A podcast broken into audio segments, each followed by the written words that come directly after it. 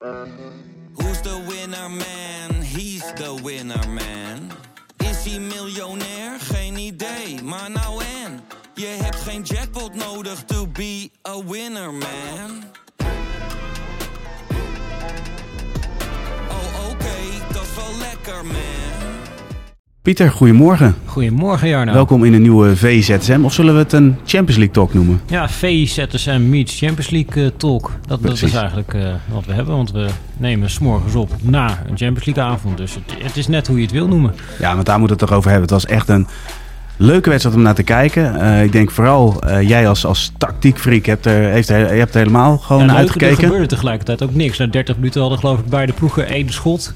Dat je denkt van, ja, wat Ja, gebeurt hier dan is het voor de tactiekfreaks is het leuk. Nou ja, ja de, voor de tactiekvries kan ook een, een hele open wedstrijd leuk zijn. En dan is het een hele gesloten wedstrijd. Dan zeggen mensen het is een hele tactische wedstrijd. Ja. Dat- ja waar ik het niet ook altijd mee eens ben. Omdat eh, ja, tactiek kan ook zijn om volle bak eh, druk te zetten zoals Bayern in die eerste wedstrijd eh, deed. En nu deden die dat wat gereserveerder. En Paris natuurlijk ook op eh, zijn manier. En dan krijg je een hele gesloten wedstrijd. Maar ja, tactiek is niet altijd volgens mij een Nee. eh, muur op te trekken. En wat Bayern München hoeft er niet eens volle bak druk te zetten om eigenlijk vrij eenvoudig weer de bal te veroveren. Het ging vrij simpel allemaal. Nou, het was eigenlijk aan twee kanten. Dat eh, ja, achterin hadden beide ploegen eigenlijk vaak een overtal. Soms zelfs een overtal van twee man.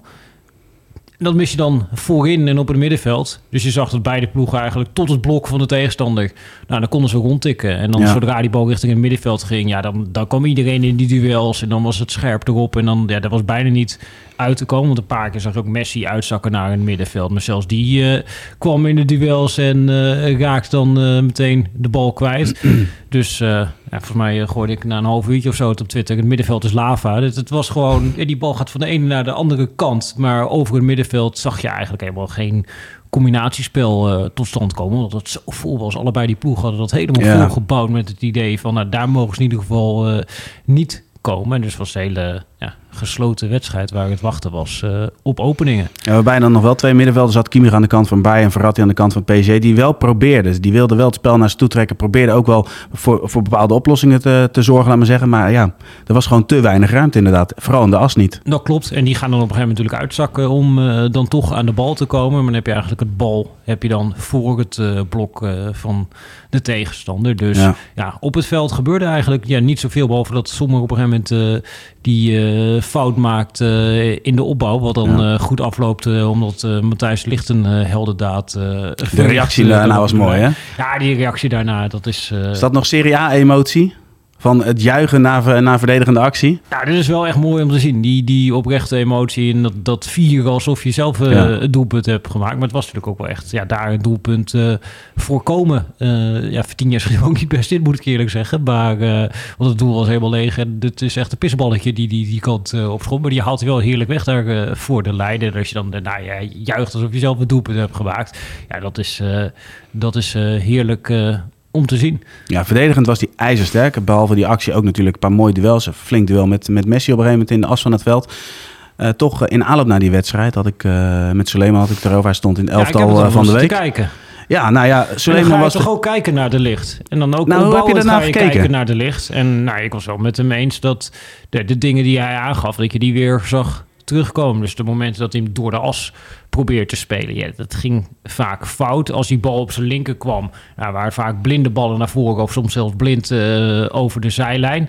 Ja, dat, dat was aan de bal was dat niet een heel geweldig optreden van eh Matthijs de Ligt. Maar ja, het belangrijkste was hier misschien eh, verdedigen.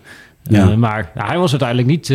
eh, ja, hij krijgt natuurlijk heel veel lof omdat hij dan die bal eh, van de lijn eh, haalt. Maar ik Ja, was op dat vlak ook terecht natuurlijk. ja, op dat vlak terecht. Maar ik, was, ik raakte vooral gedurende die eerste helft gebiologeerd door een hele andere verdediger. Ja, hou dat nog even vast, want daar komen we zo meteen op terug. Want dat, die heeft te maken met, natuurlijk met de tactische analyse die je gemaakt hebt. Toch wil ik nog even naar de licht. Eh, opbouwend, kan beter.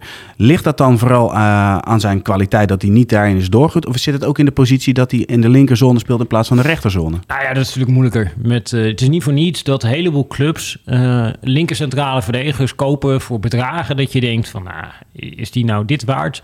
Laporte, Als dat een rechtspoot is, is hij misschien 40 miljoen waard. Dus een linkspoot, ja, dan wordt het uh, 70, 80 miljoen. Oké, als dat een rechtspoot is, ja, dan is hij misschien 10 miljoen waard. Nu was het 40 miljoen of zo wat uh, City ervoor betaalde. Lisandro Martinez, die gaat ook voor een gigantisch uh, bedrag uit de weg. Guardiol straks, ja, daar gaat een gigantisch bedrag voor betaald worden. Waarom? Omdat hij ja, linksbenige centrale verdedigers links in die defensie bepaalde pases kunnen geven die als rechtspoot niet kan geven. Om even heel simpel zeggen, maar het ging uh, bij Sully veel over die paas die hij geeft op Alfonso Davies. Ja. Nou, en als je nou die paas pakt op Alfonso Davies en je gaat kijken naar, nou oké, lichaamshouding, hoe geef je die paas? Als de linkspoot die paas geeft, dan geeft hij hem voor Alfonso Davies en dan kan Alfonso Davies meteen die bal meenemen in de loop. Als jij als rechtspoot die bal geeft, heeft die bal een andere curve uh, en dan vaak ja. moet Alfonso Davies ingedraaid staan naar achteren. Dus je geeft niet alleen de paas voor Alfonso Davies, maar die staat vervolgens vaak ook zo ingedraaid naar zijn aanname dat hij maar één ding kan doen: weer terugspelen daar uh, Matthijs te ligt. Ja, en da daarom schiet hij niet op. Terwijl jij ja, als linkspoot kun je die bal makkelijker daar uh, vooruit geven. Zoals het ook makkelijker is. Hij, Musiala speelt in dit geval uh, voor Matthijs de Licht in die linker zone in wat trainers tegenwoordig uh, de halve ruimte of de half space uh, noemen. Ja, niet maar, alleen trainers, ook jij eh, benoemt het regelmatig in je artikelen, maar ga door. In, in mijn artikelen probeer ik dat woord zoveel mogelijk te Ik praat vaker over binnenkant, omdat je het ook probeert zo begrijpelijk mogelijk te houden voor mensen. En dat zijn natuurlijk ook woordjes waarop mensen kunnen mm -hmm. afhaken. Maar ook die kun jij als linkspoot, kun je hem makkelijker aanspelen en makkelijker bedienen dan dat Matthijs de Licht dat kan als rechtspoot. Dus ja, die positie die ja, die helpt hem in ieder geval qua opbouw, helpt dat hem uh, niet mee. Nee, precies. Dus een snelheid van handelen en inderdaad een paasrichting waar je naartoe gaat. En niet een ideale paas die je krijgt. Ander punt wat Sully ook aangaf is de oriëntatie om hem heen. Dus eigenlijk de, het spel wordt gespeeld. Of hij goed genoeg om zich heen kijkt, dat was een van de dingen waar Nagelsman dan uh, geïrriteerd over zou raken. Hoe heb je daar gisteren naar gekeken? Dus het nou, scannen van zijn omgeving?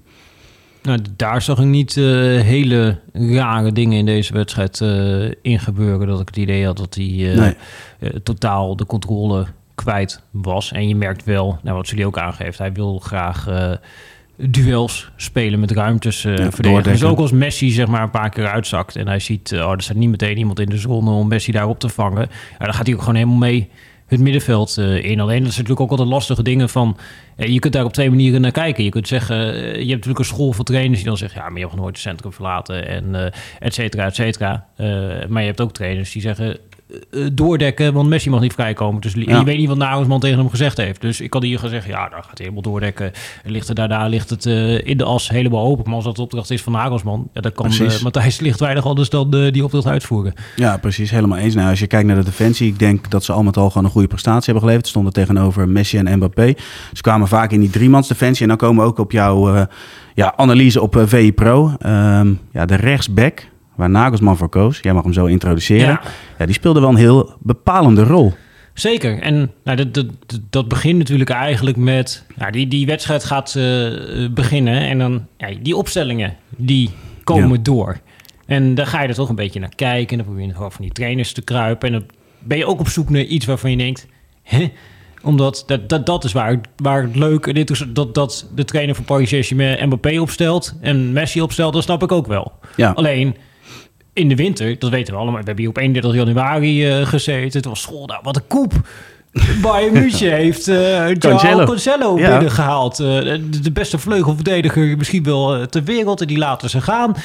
En nu zit je Paris Saint-Germain. Achtste finale Champions League. Ja, cruciale wedstrijd van Nagelsman. Als hij die verliest, nou, dan, dan ja, weet je niet eens hoe die Bayern clubleiding... of die hem na de seizoen bij wijze van spreken nog Des te dapperder zitten. dit besluit. Nou ja, precies. En dan zeg je, ik zet die dure winteraankoop op de bank. Benjamin Pavard was natuurlijk anders misschien een optie geweest. Ja. Die was geschorst. Dus je eerste rechtsback, uh, bij wijze van spreken, als je het zo uitlegt, uh, is geschorst. En dan kies je Josip Stanisic in plaats van, wat ze natuurlijk ook nog Mascovi. Hebben ze speler uit de eigen opleiding. Uit speler uit de eigen opleiding, 22 jaar. Kroaat uh, heeft hij ook wel eens uh, nationaliteit en wel die opleiding van uh, Bayern doorlopen. Ja. ja. en die staat vervolgens op dat wedstrijdformulier.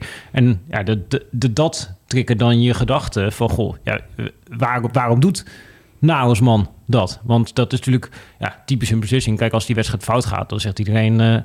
Uh, En Hausman, waarom, waarom stel je niet gewoon eh Cancelo op eh, en kies je voor eh, een jeugdspeler? Ja, bijzonder is dat. Maar heeft het dan vooral te maken dat, dat Cancelo meer een, een rechtsback is die naar voren eh, is gericht en dat Stanisic ook de derde centrale verdediger moet worden? Dat dat, Nou ja, dat het puur is tactische... dus dat eh, onze grote vriend Nagelsman dit jaar best wel open over eh, is geweest. Dus die moet eigenlijk een beetje teruggaan naar die wedstrijd eh, die ze eerder speelden in Parijs. Toen begon Cancelo wel. In die wedstrijd speelden ze, nou ook qua wedstrijdformulier zou je kunnen zeggen, dat was het een soort van 3-4-3 formatie met twee wingbacks. Eh, en toen was, eh, het speelde Pavard zeg maar als derde centrale verdediger en was eh, Cancelo de wingback aan de rechterkant in de eerste helft. Eh, En toen speelde Coman aan de linkerkant. En toen in de rust heeft Cancelo eraf gehaald en bracht hij Alfonso Davies erop. Ging Coman naar die rechterkant. eh, en uiteindelijk geeft Davies, die erin komt voor Cancelo, geeft een voorzet waar het Coman scoort. Nou, na die wedstrijd wordt eh Nagelsman gevraagd, "Goh, waarom hou jij in de rust Cancelo naar de kant. En hij legt het helemaal gewoon op tafel. Dat hij zegt van oké, nou, zij spelen met vier achterin. Wij kwamen eigenlijk aanvallend met vijf terecht. Dus we hadden daar een overtal. Alleen dat kwam er niet goed genoeg uit. Omdat Cancelo is een verdediger. Dus die gaat Ja. op een gegeven moment als back uitzakken in de bal. Waar Nagelsman wilde dat hij twee jongens had die echt heel diep en heel hoog gingen staan. En dat kreeg hij voor elkaar met eh Davies eh, en Koman. Eh, dus hij vond eigenlijk dat die positie aan de zijkant, dat die niet aanvallend genoeg werd ingevuld eh, door Cancelo. Nou, vervolgens spelen ze die wedstrijd tegen Gladbach, waar Upamecano heel snel een rode kaart krijgt. Dus die wedstrijd daarna eh, spelen ze tegen Union Berlin, topper in Duitsland, moesten ze winnen. En toen maakte hij al de keuze om Stanisic erin te brengen. Dus toen speelde hij met Pavard, De Licht en Stanisic eh, Ja. achterin. Eh, en eigenlijk hield hij daarin vast, want toen werd het op het wedstrijdformulier werd het eh 4-2-3-1. En dat is bij balbezit voor de tegenstander misschien ook. Maar in opbouwsituaties zag je nog steeds dat die Stanisic ja, naast Pavard en De Licht kwam. Ja, en dat werkte eigenlijk eh, als een trein. Dat Had, die rol daarna- ook, ehm, had Cancelo die rol ook kunnen vervullen, denk jij? Nou, dat heel moeilijk. En dat was ook wat eh Nagelsman, ja, die werd hem zowel naar die wedstrijd tegen Union als naar die wedstrijd die ze daarna speelde tegen Stuttgart, heeft hem gevraagd van ja, oké, ja, Cancelo, waarom speelt hij niet? Eh, want ja, mensen vragen zich ook af, goh, waarom stel je een 22-jarige jeugdspeler op in plaats van eh, de grote João Cancelo? En toen zei hij ja, omdat we met een driemans defensie spelen. En eh Joao heeft nog nooit als rechter centrale in een driemans defensie gespeeld. En ja, dat, dat- is natuurlijk grappig, het verschil aan ja, perspectief. Dat jij, ja, als jij in FIFA speelt, dan heb je 4-2-1 en dan kies je gewoon je beste rechtsback. En dat is dan Cancelo. Alleen Nagelsman, dat werkt heel anders in dat brein. Die denkt inderdaad, bij balbezit tegenstander spelen we zo. Dan moeten we op die manier druk zetten. Maar alleen eh, op het moment dat wij aan het aanvallen zijn, dan speel ik met drie. En dan moet ik daar ook een speler hebben. En wat Ja. ook grappig was, na die wedstrijd tegen... Paris Saint-Germain, die eerste wedstrijd die ze dus wonnen, gaf hij ook een beetje een inkijkje in zijn brein. Hij had het dus niet alleen over dat hij vond dat Cancelo het aanvallen niet goed invulde. Maar hij zei ook nog, ja, Davies is drie kilometer per uur. Heel Ja, sneller, ja. Ja, ja. Sneller dan dat eh, Cancelo eh, Ja, dat las ik, ja. eh, is. En dat zei hij later, zei hij het ook over Stanisic. Stanisic is sneller dan dat Cancelo het is. Dus blijkbaar is er ook, ja, worden er allerlei testen gedaan bij Bayern. Van ja, hoe snel zijn die verdedigers? En hij heeft dus waarschijnlijk gekozen in... Ja, je hebt dan achter de bal, als je de bal verliest tegen Paris Saint-Germain... je hebt je drie man staan. En die wil je Ja. eigenlijk dat ze allemaal zo hard kunnen rennen... dat ze in ieder geval enigszins Mbappé kunnen bijhouden. En ja, die Stanisic, to ja, die kon dat. En die leverde ook echt een ja, geweldige verdedigende prestatie. Omdat die A, nooit uit positie was bij Nee. eh, balverlies. Ze hebben geen enkele keer wat Mbappé de, zijn leukste loopactie vindt... is dat als de tegenstander de bal verliest... en dan sprint hij vanuit het centrum eigenlijk in één keer die linkerflank eh, op... en dan gaat hij eh, er vandoor met die bal in de voeten en dan haal je hem nooit meer in. Ja, die mogelijkheid heeft Stanisic hem geen moment gegeven... wat ik heel knap vind voor Nou, een speler zeker, ja. van 22... dat je positioneel zo betrouwbaar bent... maar ook op de momenten dat... Ja, je zag in het centrum was geen enkele ruimte... dus op een gegeven moment gaat Mbappé... die gaat ook naar die zijkant uitwerken. Maar ook dan zag je dat die Stanisic... ze zat er zo kort op, zo op de voorvoet. Maar een wel grote knap toch, gozer. Pieter? Want die ruimtes zijn zo enorm groot. Zit je ernaast, ben je helemaal weg. Dat klopt. En ja, dat, dat vond ik een van de mooiste momenten ook. Want je gaat steeds meer op de jonge letten. En op een gegeven moment zit je bijna niet meer naar die wedstrijd te kijken. Maar dan zit je te kijken van eh, die, die, die, die 22-jarige die Mbappé uit de wedstrijd eh, aan het eh, spelen En dan kom is. ik toch terug, heb ik gelijk. Want jij zegt van er gebeurde bijna niks. Maar moet je nou kijken hoe je erover lult. Ja, nee, maar het is heerlijk. En- en toen komt dat doelpunt. En ik zit naar die stadions te kijken. En ze zijn er druk aan de zetten op die rechterflank. Ja. Nou, hij gaat op een gegeven moment gaat hij helemaal door op die Nuno Mendes, de linksback eh, van eh, Paris Saint-Germain. Omdat als zij ze aan één kant vast hebben, dan moet hij dat doen. Nou, dan probeer Ja. ik ook in het hoofd van die jongen te kruipen. Jij bent 22 jaar. Jij krijgt de basisplaats in de Champions League. En op het moment dat hij gaat doordekken op die Nuno Mendes, dat klinkt leuk. Alleen wat er dus feitelijk gebeurt, is dat je weet, in mijn rug staat Mbappé. Die staat eh, helemaal Ja. vrij. Ja, dan moet je wel ballen van staal hebben om te denken, ik loop toch wel door. Want als zij er onderuit spelen en Mbappé is weg, dan zegt iedereen, waar was die rechtsback? Dus Trent Alexander-Arnold is er dit seizoen ook al eh, tien keer overkomen. Dan zegt niemand, ja, dat is eigenlijk de tactische opdracht. Dus je moet ballen van staal hebben om daar door te gaan. Nou, die jongen die gaat daardoor zonder enige twijfel. Die voorkomt dat die Mendes die bal langs de lijn kan geven. Ze zetten ze daar vast. Levert uiteindelijk balverlies eh, op. Die Goretzka pakt die bal af. Ik sta nog naar die stadions iets te kijken. En die stond zo, hè? hij stond twee armen stond Ja, ja. de lucht in. Goed, want hè? dit wordt een Ja. doelpunt. Ja, dat, dat, en dat, ja, dat vind ik dan magnifiek. Want je, je probeert in het hoofd van die jongen te kruipen. En ja, die, dit, dit voelde ook voor hem echt als een overwinning. En die zag dus ook al gewoon van ja, dit is een doelpunt. Deze gaan we niet eh, meer missen. En ja, daar heb ik wel eh, ja, echt van genoten. Van A, een trainer die het durft. En dan B, van een speler die het ja, op die manier eh, waarmaakt. En gewoon eh Mbappé volledig eh, uit de wedstrijd speelt. Dat, ja, dat vond ik fantastisch. Helemaal mee eens. Tot slot deze wedstrijd. Op een gegeven moment wisselt Nagelsman nog eventjes. Niet normaal, hè? Gnabry, Sané, Mane. Cancelo even brengen. echt niet normaal. Dat, dat is wel lekker, ja, als je dat soort spelers Zo. nog eh, op de bank eh, hebt zitten. En er komt natuurlijk zoveel snelheid ook in. En dan eh, kun je er op een gegeven moment nog een paar keer op een counter uitkomen. Dus dat, ja, dat belooft nog wat voor dit seizoen voor Bayern München. Klopt helemaal. Hey, ehm, zoals bekend, altijd het meest gelezen item op VPRO en VI.nl. Laat het nou exact hetzelfde artikel zijn. Namelijk, zelfs Frankrijk is niet veilig voor eh, de Nederlandse coëfficiëntendrang. We hebben eerder deze week hebben we het gehad over ja, het, het coëfficiëntenwalhalla. De Champions League plekken, twee, ja, ze liggen voor het oprapen. Deze week, volgende week, binnenkort is binnen. Maar we kunnen nog omhoog. We kunnen nog omhoog. Zeker Frankrijk, eh, dat, dat zou haalbaar kunnen zijn. Helemaal omdat die, eh, dan wordt het allemaal heel technisch, maar omdat die eh, in het seizoen 2018-19 heel veel punten hebben gepakt. En dat valt dus na dit seizoen vallen die eh, punten Dat is weg. cyclus van vijf jaar, hè? Ja, precies. Dus dan vallen die punten weg. en dan nou, loop je automatisch loop je weer wat in Ja. op Frankrijk. Dus dat zou nog een extra voordeel kunnen zijn. Maar het belangrijkste nieuws is eigenlijk dat door die overwinning van AZ... Ja, je pakt weer wat punten. En we hebben het er hier inderdaad over gehad... van zelfs als Benfica alles wint en ze winnen de Champions. League... Ja. is dat nog niet genoeg om Nederland eh, van de troon te stoten. Dus ja, die hebben vanavond eh, een resultaat nodig van Sporting. En daarna, die week daarna, van eh, FC Porto in de Champions League. Ja, om nog kans te houden. En dus ook hoe meer punten je spokkelt. Kijk, dat is, het wordt uiteindelijk gedeeld door je totaal aantal deelnemers. Nou, Nederland heeft vijf deelnemers, Portugal had zes deelnemers. En dat betekent dus dat die overwinning van Benfica minder punten oplevert dan de overwinning van AZ op Lazio. Eh, en als ja, Feyenoord eh, vanavond ook weer zo stunten met eh, een overwinning op Shakhtar, ja, dan pak je ook weer punten. en Zeg je nou weg. stunten? Er werd een vraag gesteld aan slot van... joh, moet, moet je vanavond niet met ruime cijfers winnen... zodat je optimaal kan Ja. voorbereiden richting de klassieker?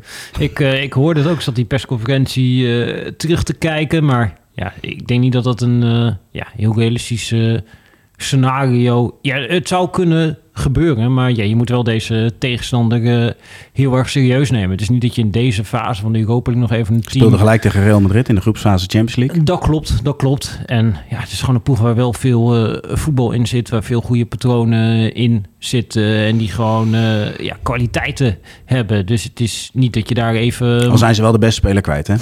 Ja, tuurlijk. En eh, alle Brazilianen die eh, zijn er ook eh, vandoor. Dus al die dingen met Ens hebben nu te maken met drie schorsingen in die eerste wedstrijd. Dus de Ja. omstandigheden die zijn ja, niet ideaal voor Shakhtar. Nog los van wat er allemaal in dat land gebeurt. Wat natuurlijk ook ja, het eh, nog eh, aparter maakt, eh, Ja. deze wedstrijd. Maar dit is wel een hele serieuze tegenstander waar je uit tegen speelt. Nou, het is dan in Polen in plaats van in Oekraïne. Maar ik geloof dat daar genoeg Oekraïnse fans op de tribune zitten... als die eerdere Europese wedstrijden maatstaf zijn. En dit is ook een ploeg die Stade Rennes heeft uitgeschakeld. Dus ja, als je daar wint uit... dan heb jij gewoon als Nederlandse ploeg een hele goede prestatie geleverd. En is dat wat mij betreft ja, gewoon een stunt Ja, we hebben onze mannen ook uh, natuurlijk op locatie. Matthijs Vechter en Martijn Krabberdam. Dus genoeg content uh, vanuit daar. Uh, volgt er ook nog een analyse, Pieter? Zeker. Ik ga er vanavond ga ik er weer goed voor zitten. En ja, dat is altijd interessant. Want je weet, nou ja, Slot heeft die ploeg bekeken. Slot heeft natuurlijk ook zijn VE Pro-analyses gelezen die Sam Planting gemaakt heeft. ja, dat, dan probeer je ook alweer vast in dat hoofd te kruipen en na te denken van nou, wat, wat is hij van plan en hoe gaat dat eruit komen in die wedstrijd. En ook uh, Dave Albers heeft uh, een trainer gebeld die in Oekraïne gelijk gespeeld heeft uh, tegen Shakhtar. En die had een simpele tip. En dat was ja, benut de ruimte achter de backs die aanvallend nogal ver naar voren willen gaan. Dus, Oeh, dus, dus jij bent heel nieuwsgierig wie de buitenspelers zijn. Bij Feyenoord zeker. Ja, dat wordt toch wel een. Uh, ja, wordt toch wel een dat wisselt nogal eens, hè? ja, dat wisselt uh, nogal eens. Nou, hij probeert daar wel weer wat vastigheid in te creëren de laatste weken dan met uh, meer met Ali Reza en met Idrissi die er dan weer in is gekomen. Maar ja. dat is inderdaad een interessante van ja, ga je dan bijvoorbeeld misschien nog in plaats van Ali Reza iemand brengen met nog meer snelheid en explosiviteit? Of denk je juist, ja, ik heb die betrouwbaarheid nodig van Ali Reza, want je wil ook niet dat die back vrij uh, komt te staan. Dus dat, er worden wel uh, ja, interessante keuzes die er uh, gemaakt gaan worden. En daar ja, ben ik wel nieuwsgierig naar. Ja, hartstikke bedankt. Dit was de VZSM Meets Champions League Talk. En ook nog een klein stukje Europa League Talk. Dus mensen die krijgen drie voor de prijs van één. Alles is behandeld. Pieter, bedankt. En jongens, jullie bedankt voor het kijken en voor het luisteren. Morgen zijn we uiteraard weer terug met een nieuwe aflevering van VI ZSM. Tot ziens. Volg de Champions League, Europa League en de Conference League van begin tot eind op VI Pro. Mis niets van de grote Europese toernooien en word nu lid via vi.nl/slash Europees. Nu bij een VI Pro halfjaarabonnement de eerste drie maanden 50% korting.